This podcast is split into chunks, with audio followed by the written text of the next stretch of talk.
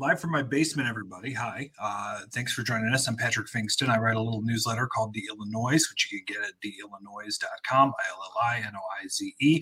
Uh, we are trying this for the first time and uh, wanted to uh, talk about things that are, happening and, and, important in the state right now and, and do it in a way that it kind of fits in over the lunch hour and, and is a, an opportunity that uh, we can we can talk about serious things and important things in a way that uh, not so confrontational, isn't so mean, isn't so partisan, uh, but but is also you know tough and fair all, all at the same time. Uh, today we're we're going to talk uh, about guns for for the the majority of our conversation, but also uh, abortion, since the legislature is going to be moving in that direction uh, as well uh, over the uh, next few few weeks and months. Uh, we'll also uh, talk a little bit more on the political side of things with Rick Pearson of the Chicago Tribune here in a little bit. but first, we're going to welcome in State Representative Bob Morgan, who is a Democrat from Deerfield.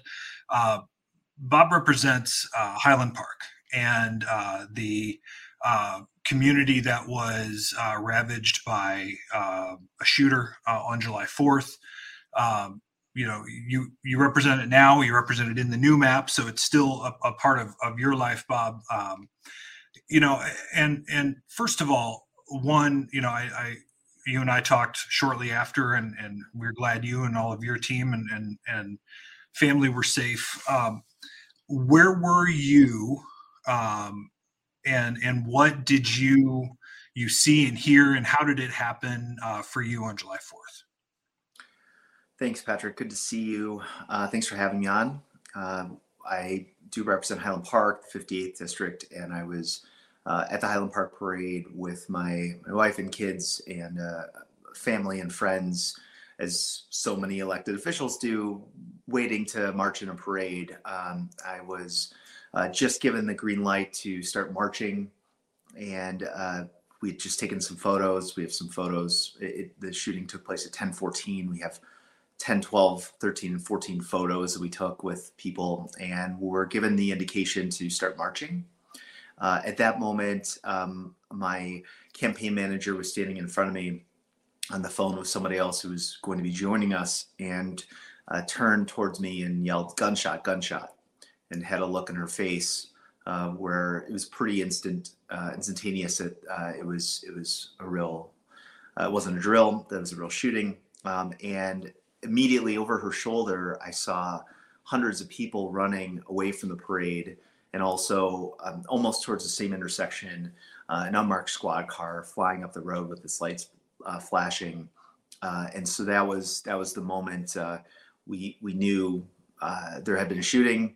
We heard very faint, um, sounded like faint fireworks in the distance, um, but it, it, it, was there was just a lot of noise, so we didn't really hear much. We weren't sure what we were hearing, uh, and turned to get my my wife and kids and our, our staff and volunteers all to the train station building, which is a couple hundred feet away, uh, to make sure they were safe. Uh, and then I ran to the scene to see how I could help that's uh, terrifying. First of all, uh, and and you know, obviously we've seen the we've seen the stories and we've seen the the uh, scary you know situation about you know folks that have been you know families that were were torn apart and a you know specifically there was a young child who you know lost both of his parents uh, as, as part of this and it's it's terrifying to to know that that it's real and it, it happens in in our communities and even in Illinois where where we do have stricter than uh, normal gun laws. So I, I think that leads us into the policy part of here and and you know obviously I think you know guns and abortion some of the things that are hot topics right now are very personal and and emotional issues for people and and I think you and I, you know, with our backgrounds, we're to probably not see everything eye to eye, and that's fine uh, because we're grown-ups and we can do that. But um, I, I, I wonder, you know, specifically just in a broad sense from you, this this young person, I'm not going to call him a man because he's a, a coward. He he acquired these firearms legally. He he passed a background check. He had a legal FOID card the and, and much has been made about the the issue of of you know his dad signing off on that because he was under 21 even though he probably shouldn't have um, is this an issue bob for is the law enough for what's happening and what you saw that day we're certainly not doing enough and that can take a number of forms right so in the in three days after the highland park shooting within three days, we had more gun violence deaths in other parts of the state than we did in Highland Park. Just three days. So every day there are new shootings and more more people whose lives are torn apart by it.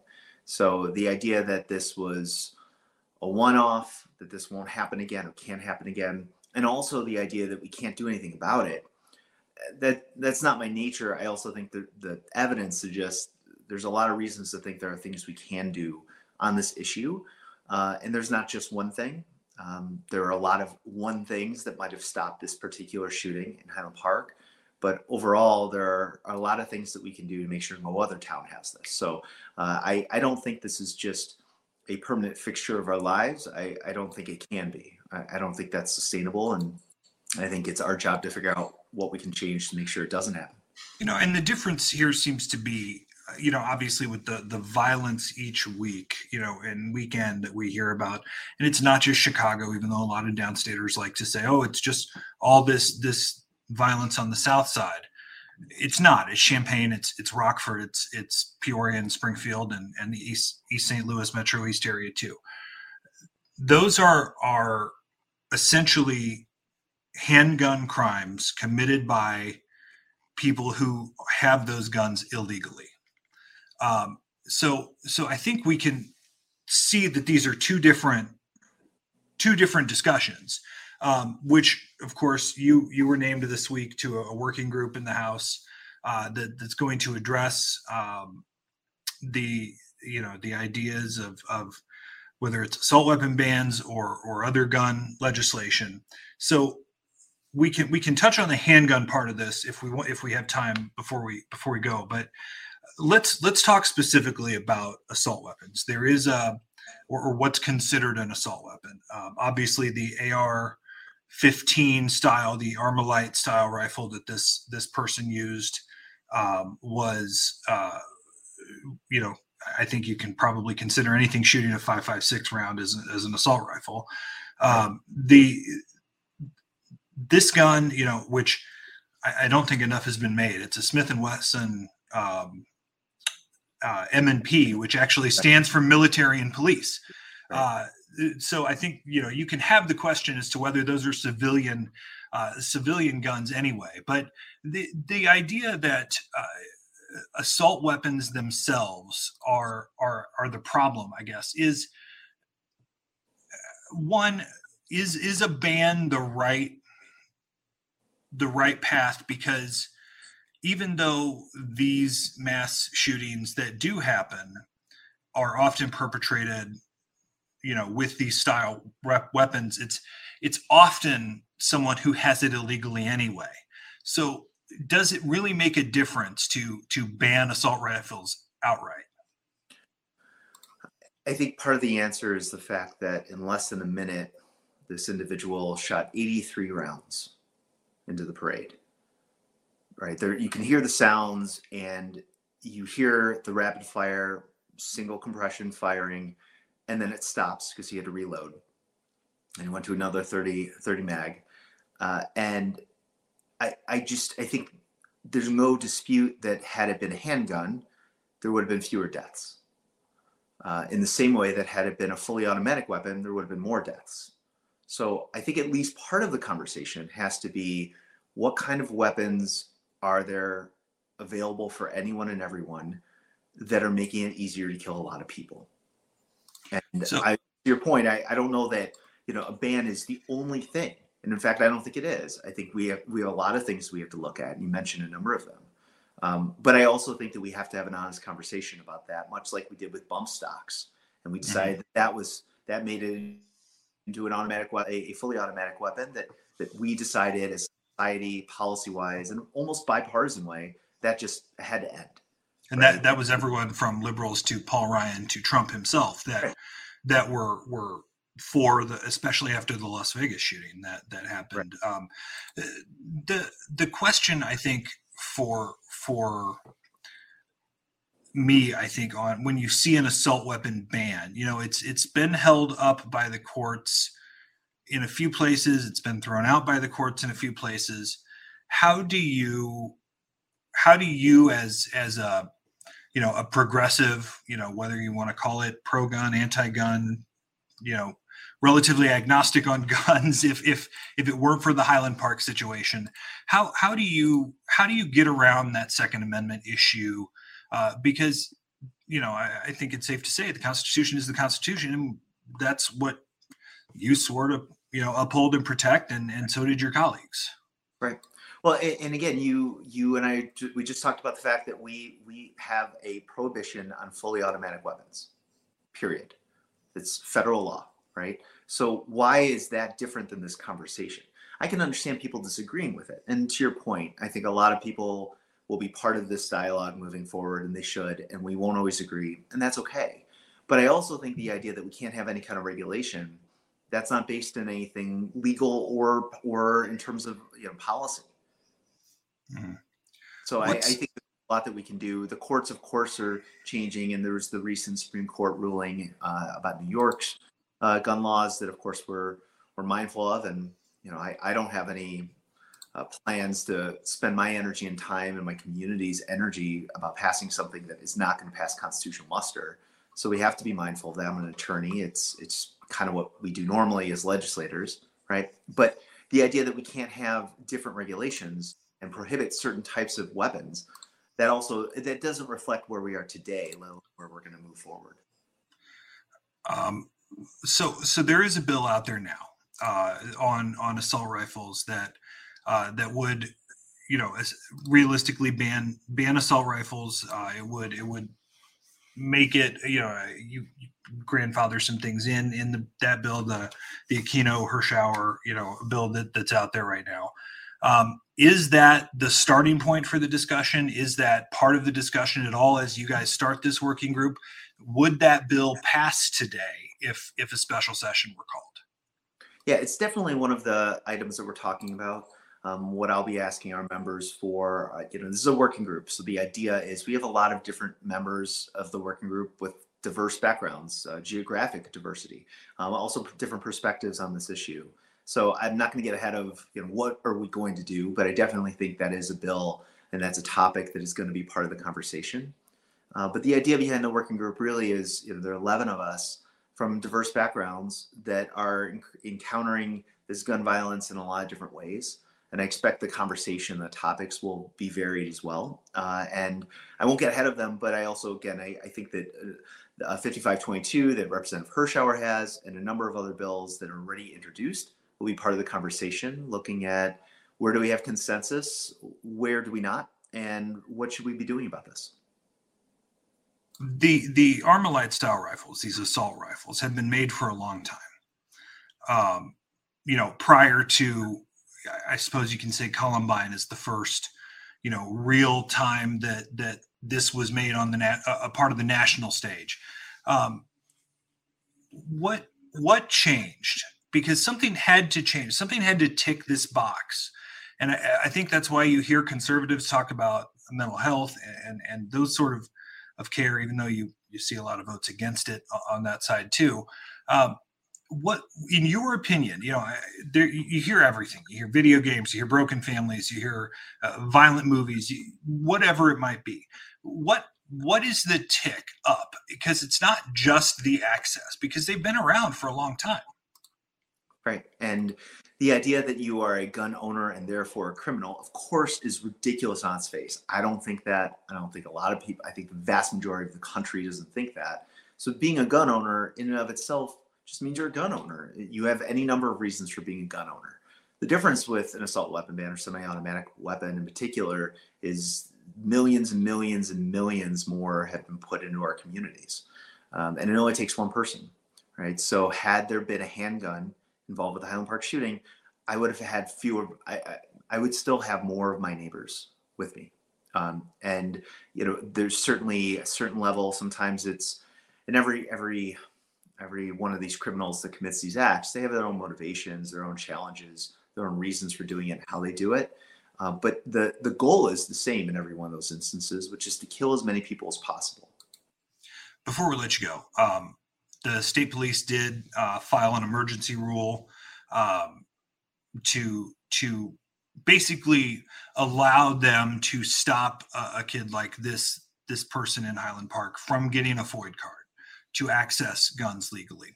Is is that a, a, enough of a step in the right direction for you, or or should any permanent rule or any sort of law along the lines of FOID uh, be more more specific?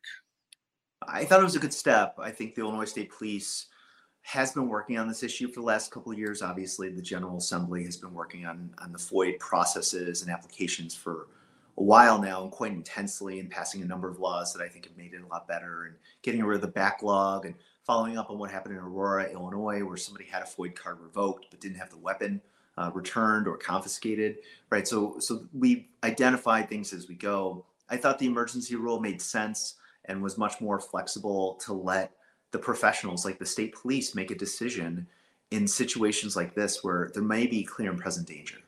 And in that situation, someone shouldn't have a legal firearm. Uh, and so that I think was a good step forward. Uh, it certainly is not the only thing we're looking at doing. Uh, and I think this working group is going to be working with quite a bit of urgency. I'll be pushing them to do it urgently, but also I'm not really interested in half measures. My my district won't stand for it. So before we let you go, uh, I, I want to, you know, because a, a, lot of my readers, obviously, you know, half probably are, are conservative or pro-gun, whether they're they're pro-gun control or, or not is, you know, a, a, a different question. But uh, there seems to be a sentiment among conservatives or Republicans that that liberal, progressive, suburban Chicago politicians hate them and want to take away all their guns.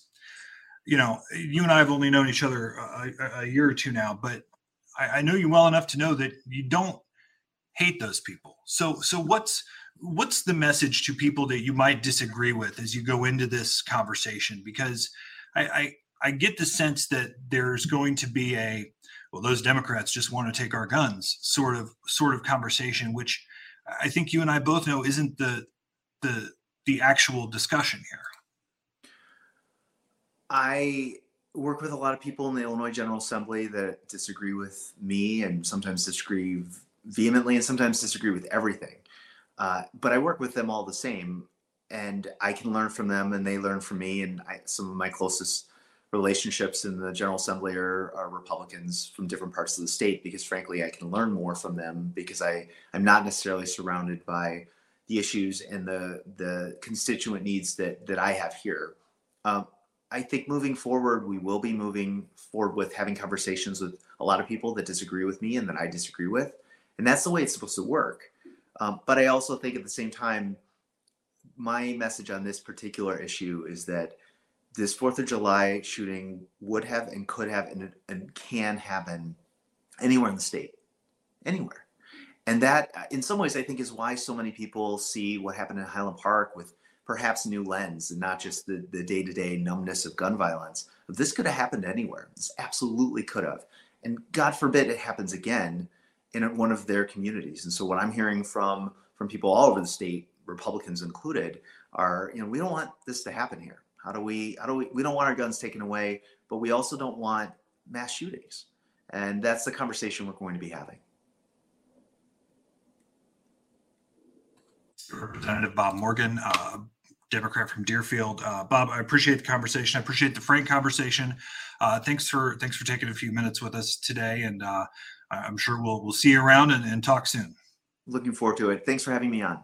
Great. That's uh, that's Representative Bob Morgan, a, uh, a, state representative from from Lake County. He represents uh, represents um, the um, the the Highland Park community that that was directly impacted by by the the violence on on July 4th. And you know, I I, I think you know our our readers, our, our viewers, our listeners, etc. You know, and all the different outlets that we touch, you know, may look at the gun issue differently. But but I do appreciate you know Bob having a good conversation with us and uh, and and being willing to to chat. So uh, you can see this handsome guy that just popped up on the screen. Uh, his name is Rick Pearson. He, he is uh, what a great political reporter for the Chicago Tribune, my good friend.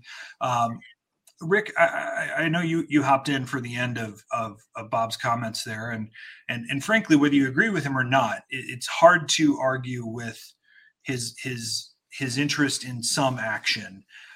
Is an assault weapons ban the target for Democrats in the legislature right now, or um, or do you think that they're going to maybe tone stuff down a little bit? I think it's one thing about a goal, and that would be the goal. I don't think it's necessarily an achievable goal, and and so that yes, I would expect something to be uh, toned down. Uh, but I mean, certainly. I, why is why isn't it achievable? Is it is it because I mean there aren't a ton of moderate Democrat votes out there anymore that that could stop this. No, but I still think that there's enough uh, power and influence of the gun lobby uh, that it it becomes somewhat of a, a, questionable vote for some of these Democrats. These are not, uh, you know, all all in progressive Democrats. There are plenty of them, but I don't think it's enough to get uh, uh, get over the goal line for what some of them would like for the, for a complete assault weapons ban. So, so I brought you on to, to talk politics a little bit, just because that's that's what we do. This is very much um, a politics too. Yeah, well, and it is part of politics too, because it you know will be the con- it will be part of the conversation. Abortion will be part of the conversation, even though um, if you if you get a sense of what Dar- Darren Bailey is doing now, he's starting to maybe understand that he can't talk like a Republican primary candidate in November, and he's avoiding some of the the the fights that don't help him, whether it's the Adam Kinzinger thing, whether it's the um, you know whether whether it's it's not taking Pritzker bait on abortion or uh, you know or, or guns or, or, or some of those things is is from from your perspective and, and from what you hear is is there a, a tone change within the Bailey campaign that that makes it serious at this point? Well, I think there's definitely a tone change, and and we did see some of that yesterday uh, in his uh, non-responsiveness to questions involving Donald Trump, who endorsed him about the activities of the January 6th committee and how some of his regional allies uh, have called that a sham and a, a, sham hearing, and about demanding about Kinzinger being uh, censured by the state GOP, something the state GOP refused to do before. I think there's definite uh, tonal change, although it was kind of interesting the statement when when his uh, uh, Eastern Bloc colleagues uh, called for the censure of Kinzinger. Uh, the campaign issued a statement that basically didn't even talk about Kinzinger, but just talked about the need to unify the party. So then, when he was asked about Kinzinger yesterday, he basically said, "Well, I'm opposed to everything he stands for," which is a sharp contrast of of the messaging I think the campaign was trying to do.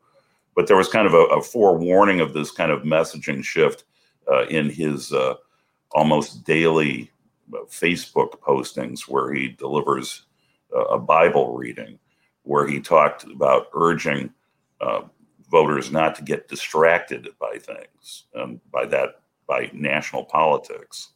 And so I, I, I think there's definitely a, a shift here. The trouble is, is that after all he did to get the support of Donald Trump, and in essence, bring national politics into the Illinois debate on the Republican side, uh, you can't just walk away from this. And it will be a frequent, frequent question. And it, as uh, Chris Mooney from the University of Illinois noted, uh, those questions and, and the lack of response to them didn't uh, do much for uh, Richard Irvin in a Republican primary, let alone what does it do in a general election with a broader audience. Man, we could talk for days about the Irvin campaign, but let's not do that. Is, you know, I think Darren Bailey is not the kind of Republican candidate that typically falls within the good graces of the Chicago media. Um, they're a little combative, obviously, just just generally, but add the you know the the bill to uh, to remove the rest of the state from Chicago or Chicago from the rest of the state or uh, however they, they did that and and and add the the kind of southern drawl that, that comes along with it. There was a uh, some you know punk columnist that that made fun of his accent the other day and and you know whether in in, in just the cultural side of things. So do do you think that whether it's whether it's the Chicago media that drives the discussion or or voters themselves is is Bailey taken seriously or is he just a a, a hayseed with a with a drawl that that ran on Trump's coattails? Well, I, I can't speak for everybody, but certainly uh, I take him seriously. He is the Republican nominee for governor in the state of Illinois. Uh, do I treat him any differently because of he's from Southern Illinois? No. I mean, I spent a good part of my time in Central and Southern Illinois, and I I appreciate the regional diversity that exists in this state. But I do take seriously a, candidate who is running to be governor of the state of Illinois, and uh, the same as a, a, Democratic candidate for Illinois. And I don't treat him any differently than I did Bruce Rauner or anybody else. Uh, but there is, to me, an obligation if you are running to be governor of the entire state of Illinois, uh, that you have to speak to everybody in Illinois and speak to them about questions that they have. And so, uh, no, I don't. I don't write anybody off. I mean, if after if, if the the Trump election taught us one thing, it's you can't write anybody off. That's that's for sure. Uh, definitely, you can't write anybody off until until the last minute, especially when we don't know what the economic situation is going to look like on on Governor Pritzker's yeah. watch. You know, he's kind of at at at 50 and a little under, you know, 50, you know, just a handful of points above underwater uh, or above water uh, on on on his approval ratings. Is and is, Patrick, Patrick, I want just to add so many times, and I, I say this almost every election. So many times there are certain things that happen are that are just beyond the governor's control. Uh, that that some event happens, some something uh, of a, a, a, terrible nature happens, and that can change the dynamics of the campaign. And that's the old line that governors are replaceable too. That that you know a a president is easier or is harder to replace than than a governor because you can you know it's it it just means less to you, uh, etc. But um, are the Pritzker people? You know, he's he's running around in New Hampshire He's he's running around to Florida where he gets COVID, which is is maybe the most ironic thing ever to happen in, in, in politics. Um, you know, every time he's opened his mouth since election night, you know, he's talking about abortion. He's talking about these these super progressive ideas in a state that isn't still still isn't the most super progressive state in, in the nation. Is is he is he taking this seriously, or do you think that there that that those who just say that he's just focused way too much on the presidency are uh, are are wrong? I do think that their view of the Bailey challenge has basically allowed Pritzker to be able to go to these other states and to try to extend his reach, his influence, dip his toes in the water. I do think that if it was a much more, in their view, strenuous uh, challenge from the Republican side, that that would not even be part of uh, their their political thinking. That it would be a much more uh, Illinois central focus. But yeah, I, I really think the way they view Bailey, we can go do these things, and we're not going to we're not going to feel any effect here at home. So does he want to run for president, or or is this just dipping toes in the water? You ever met a politician who didn't think they could be president? Or at least didn't want to be someday? Yeah. right. Um, no, I mean, I mean, but but is it a serious? I mean, did he did he have aspirations for this, or is this just simply Biden's numbers are tanking? Harris ran a terrible campaign in uh, in in 2020, and and I I can be the progressive. There's a lane for me, so so I should look at it. Is is is that what it is, or did he did he aspire to this? At risk of sounding full of cliches in our conversation today, but timing is everything.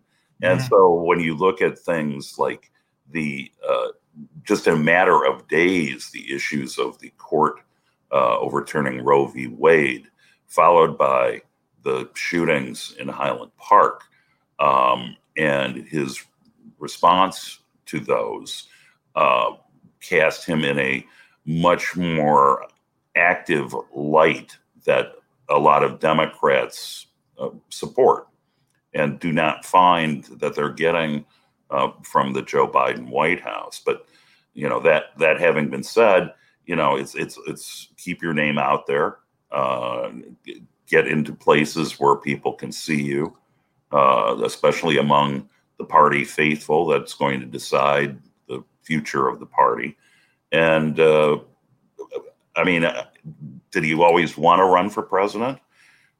you know, as one of the top Democratic donors in the country, I'm sure he always looked at that aspect. Mm-hmm. Um, before we let you go, um, the the Republican State Central Committee is picking its or central committees from counties are picking their state central committee uh, members tonight. Uh, the the state Democratic uh, Central Committee is picking their chair on Saturday. Um, Democrats specifically, this is a higher profile one because this seems to be a proxy war between uh, J.B. Pritzker and and Senator Dick Durbin. So is and, and, it starts to it's starting to look like people are, are, coalescing around Lisa Hernandez a little bit more than uh, than you know anyone did behind Michelle Harris last time. So is is are the pieces starting to fall in place for for Pritzker to win this one? I'm not so sure. And part of the problem is, is it's done by that weighted vote, and we really don't even know yet what what the apportionment of those weighted votes are. And we didn't do know Pritzker did Pritzker allies did win some seats in the Democratic Central Committee, but he lost other seats. Uh, yeah, what you're seeing now, I, I, would say, a coalescing of support, but also a coalescing of Pritzker allies with uh, the Illinois AFL-CIO uh, with uh, other groups to to push this. They're also pushing a structure that would make uh, uh Hernandez the state chairman and have uh, Robin Kelly as an appointed federal chairman because of those fundraising restrictions she's under. She said that that was broached the, when she first took the office in March a year ago, and that the DNC chairman said each state only has one chair. So you know, there's there's also a lot of uh, egos in in this involved as well. You mean to tell me there are egos in politics? Uh, you know, I, now that's just a rumor. What do I know? Does does it matter in the end who runs a political party infrastructure? Well, I mean, I, I think it's very inside baseball, uh, except for the fact that for the Democratic Party, this is a party that's really gone under some massive change. And and to her credit, Kelly has received you know national kudos for modernizing a Democratic Party that for decades under Mike Madigan was merely uh, a, a, another ex- extension of his fundraising to elect House Democrats to keep him Speaker. You know that he never cared about national politics before. Now the state is, you know, obviously we've got looking at a, a convention for Chicago, perhaps as well as moving up in the presidential calendar to become an early state. The state is much more involved with the DNC on a national level than it ever was under Mike Madigan, as well as, uh, I mean, one of the things I remember talking to her was developing an email list. Under Madigan, the Democratic Party of Illinois did not have a list of email list to go to to inform people. Isn't that something in 2020? You know, that, yeah. So that there was so, no state infrastructure so yeah, none at all. So there, I mean, there is that argument that she has actually done a lot of work to bring that modernization uh, to a party that was kind of uh, a party organization that was calcified in the 1950s. Uh, but that having been said, you know, it comes down to Pritzker's de facto head of the Democratic Party. Is he entitled to get his choice of person to run as chair? Uh, is, is, Kelly's uh, being hamstrung by federal regulations so tough that uh, the party can't raise money, and it is J.B. Pritzker who is basically the major fund, funder of the of Democrats. Uh, but as I think Republicans have learned, you don't want to hit your star to uh, you, you, want to diversify your fundraising. You don't want to hit your star to one one person, as as they found in the post Bruce Rauner years. Oh boy, didn't they? Um, before we let you go, Rick, uh, thanks for all the time uh, on Twitter at RAP30, uh, I believe. Yes. Um, what's what's the one thing that that is important in November? Whether it's a race, whether it's an issue, whether it's it's something no what's something nobody's talking about that is uh, incredibly important and we should be talking about? The supreme court races i think are are, are, are, are i teed that up for you. Well I, I really think because of the fact of the redrawing of those boundaries and given the long time and basically almost constitutionally established democratic majority as a result of cook county getting three of the three seats on the court uh, but yeah, I think the real attention uh, that won't be focused on is going to be about the Supreme Court and All the right. political destiny of that. Yeah, and and you've got two, you know, really huge races potentially. I think I think Republicans are less bullish on the second district now that I uh, I would Mark think, Curran I would think so as well. Beat beat their golden boy and, and Dan Shanes, who I, I talked to Dan Shanes last year and thought he was a, a brilliant guy. Um, and and then there's the the third with with uh, Mike Burke and uh, Mary Kay O'Brien, who is an incredibly well liked political figure in that neck of the woods. So uh, these they're going to be expensive, brawling battles uh, come November. I think you're absolutely right on that, Rick. So Rick Pearson from the Chicago Tribune, my friend, as always, thanks for the conversation. Thank you, Patrick. Great. That's uh, that's our good friend Rick Pearson from the Chicago Tribune. Uh, a couple of comments that have come in. You're missing what this is about. Robin Kelly supported Dan Biss in the primary. Uh, the chairman of the state party would be a DNC voting member slash super delegate, and Pritzker wants to run for president. Well, it's not like Robin Kelly's not going to support a candidate from Illinois if if she's still the uh, if she's still the the chair. I mean, if if if uh, if JB Pritzker is still in in in contention or or you know part of the conversation in in 2024 that would would make him somebody that could be uh, you know a, a, legitimate contender then then it would be it, it would be silly for a, a, chair Robin Kelly or a chair Lisa Hernandez or a, a chair anybody to to not want to be part of that that that conversation and to be on board with uh, with a, a native son who who is uh, theoretically winning primaries and and and being a part of it. So. Uh, thanks so much for for watching for those of you that, that jumped in today i'd love to hear your comments uh, drop us a note at uh, mailbag at theillinoize.com uh, I, I want to hear hear your thoughts see if you liked this see if you want us to keep doing it see if we, we can we can make it better uh, I, uh, you know, I'm, I'm, trying new things. Uh, some some that have been tried in in this this political world before, and some that haven't. So uh, I'd, I'd, love to hear your thoughts. Uh, drop me a note uh, anytime or your thoughts for for the show. So we'll we'll try to get next Wednesday, um, and look forward to to having you there. sign up for the newsletter at theillinoize.com. Uh, it's uh, up in the top right corner if you go to theillinoize.com just click uh, click the free version you get our stuff on Mondays, Tuesdays, and uh, Thursdays. Uh, and then paid subscribers, of course, uh, get the special stuff on Wednesdays and Fridays. So thanks everyone uh, for for joining us. I really do appreciate it. Thanks for thanks for the conversation, and uh, thanks to Bob Morgan. Thanks to Rick Pearson. really do appreciate it, and we will talk to you soon. Thanks so much.